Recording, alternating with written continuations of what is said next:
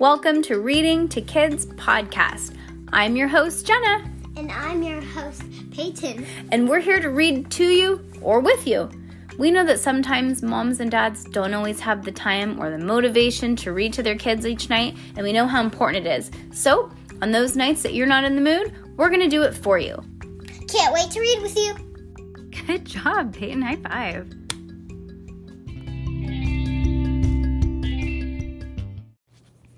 The name of this book is Secret, chapter 8.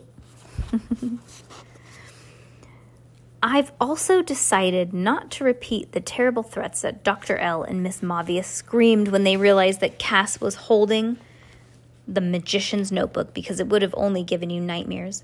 Neither will I describe how creepily the couples, that creepily creepy couple, searched the neighborhood for over an hour while Cass and Max Ernest hid terrified in the bushes.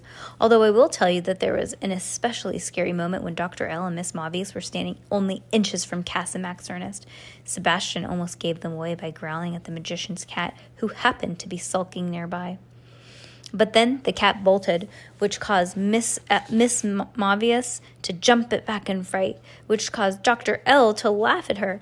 His laugh was strangely accented at his voice, which caused Miss Mavius to call him nasty names, which caused them both to turn away from the bushes.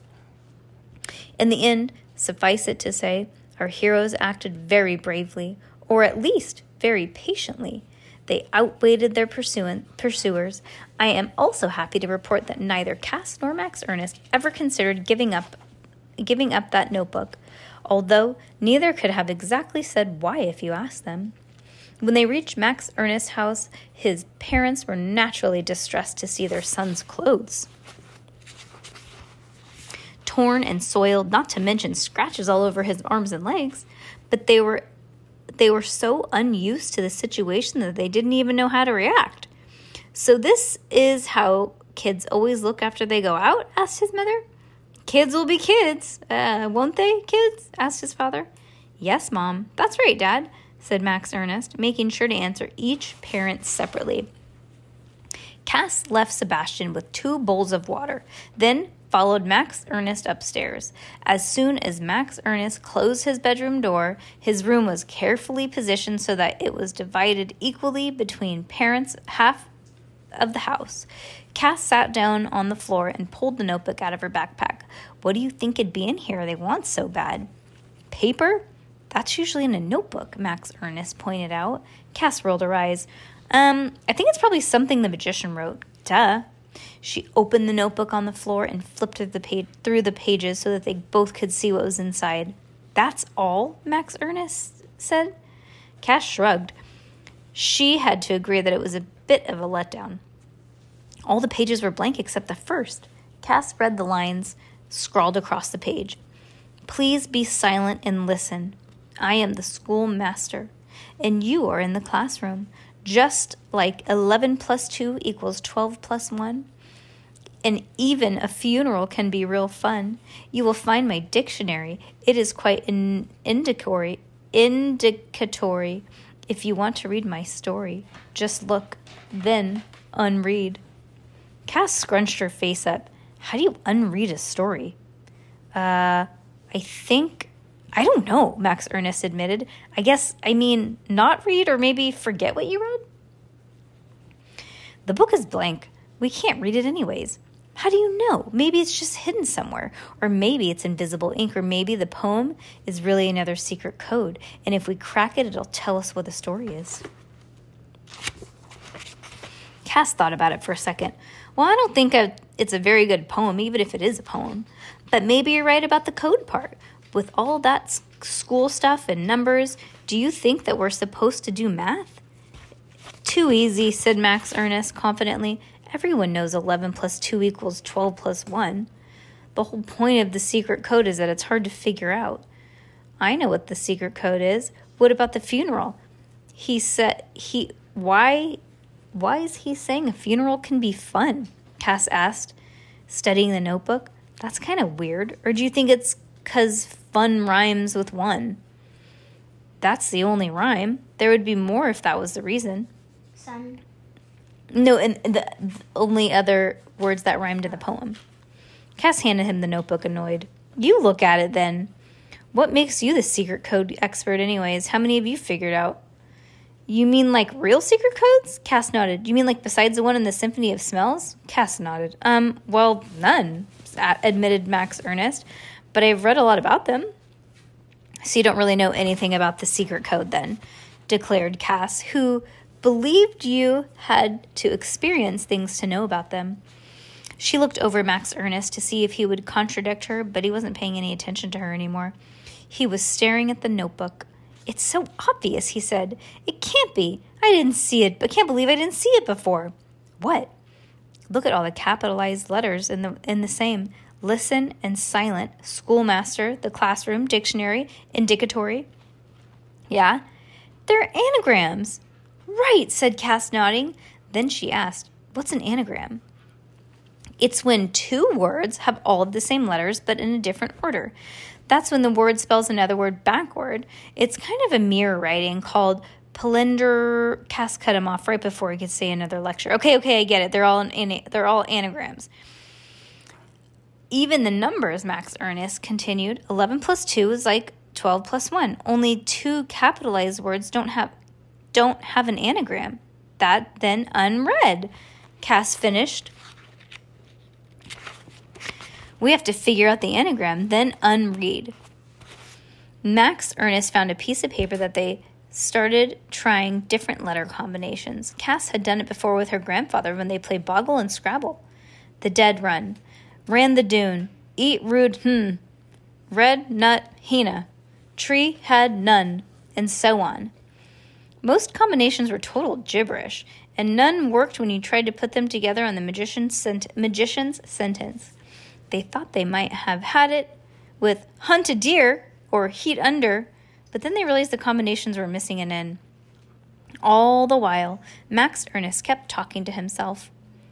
Can't you keep your mouth closed even for a second? said Cass. But I think I've got it, Max Ernest said, trying to talk through his teeth. What? It's underneath, exclaimed Max Ernest, giving up on his on keeping his mouth closed because he was too excited.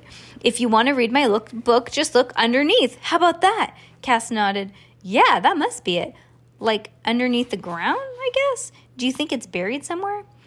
They didn't have any time to discuss the matter further because Cass's mother had arrived to take Cass and Sebastian home, despite having to leave Max Ernest just after they decoded the magician's secret message, Cass was very glad to see her mom.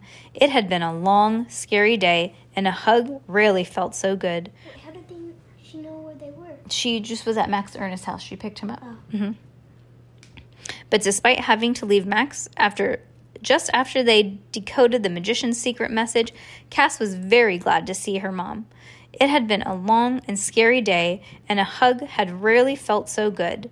But there was sadness to the hug, too. More than anything, Cass wanted to tell her mother everything that had happened at the magician's house, but she couldn't. There were two good reasons not to tell. She had lied about the plans for the day, and her mother would be angry and possibly ground her. And two, her mother would worry about her safety and wouldn't let her investigate any further, grounded or not.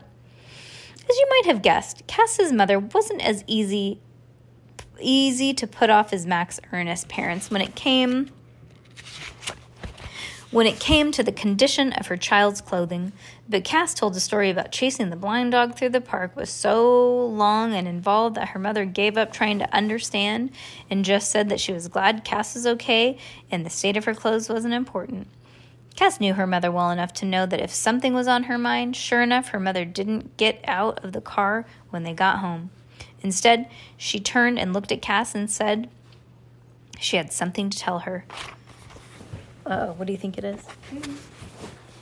At first, Cass thought her mother was going to tell her about something really terrible, like Wait. getting married or dying for some rare fungus. What if their parents got together, I think? Maybe. Oh, maybe. Uh, about some rare fungus. How could she not have seen this coming? She, Cassandra, the one who predicted everything. And her mother had fallen in love and she didn't even know. As it turned out, the news wasn't so terrible. Her mother was going away on a business trip to Hawaii. The insurance company she worked for was sending her on a conference on a risk assessment, which sounded kind of interesting, in Honolulu. And she was going to stay an extra couple days so that she could spend a little downtime, which sounded boring in the beach. Grandpa Larry and Grandpa Wayne had agreed to let Cass stay with them while her mother was away. Cass couldn't have been more surprised if her mother had announced she was flying to the moon. She hardly ever traveled, and she never traveled without Cass. No doubt her mother was interested in traveling. You could even say that it was a hobby of sorts. She was famous for her collection of travel guides, and her friends always asked for help planning her trips, their trips. From the best beaches in Costa Rica to the coziest cabins in Colorado, no matter where you were going, Cass's mother had a book on the subject. She had guides to trekking in Nepal, even though she'd never even been on a sequel hike in her life. And maps for helicopter skiing in Canada, even though she was afraid of flying and she did not like the snow. Cass, to Cass, nothing was more torturous than hearing all about those all about these fabulous places she would never get to see. To her mother, books were better than travel. Who needs to go somewhere when you can read about it? Her mother liked to say. You don't even have to wait till in line at the airport. Now, finally, her mother had decided to take the vacation, or at least add a vacation onto a work trip, and Cass wasn't invited. I know it doesn't seem fair, her mother said, but it's just not practical. Next time you'll come, I promise. Once she got over the shock, Cass assured her mother that the Hawaii Work Plus vacation trip was no problem. It'll be okay, she said. Anyways, I like staying with Grandpa Larry and Grandpa Wayne because they let me do whatever I want. Just kidding. Thank you for being so mature and understanding, said her mother, hugging Cass for the third time in many minutes. At uh, third time as many minutes. Her mother might not have been so grateful had she known what Cass was thinking while they were hugging. The reason Cass was being so mature and understanding was that she had come to the conclusion that the timing of her mother's trip was absolutely perfect. In reality, she hadn't been kidding when she said her grandfathers let her do whatever she wanted. With her mother gone, it would be much easier to get back and forth to the magician's house and start digging than solve the mystery of his death and then to save the rest of the world from suffering the same fate. Then they had, then, and then to have everybody know what a hero she was and that her predictions were real and that she just wasn't crying wolf. Are you liking this book so far? What do you think? 1 to 10. 10 being the best book ever, 1 being like, oh my gosh, can we please not even finish this? I would say like 8 so far. 7 or 8.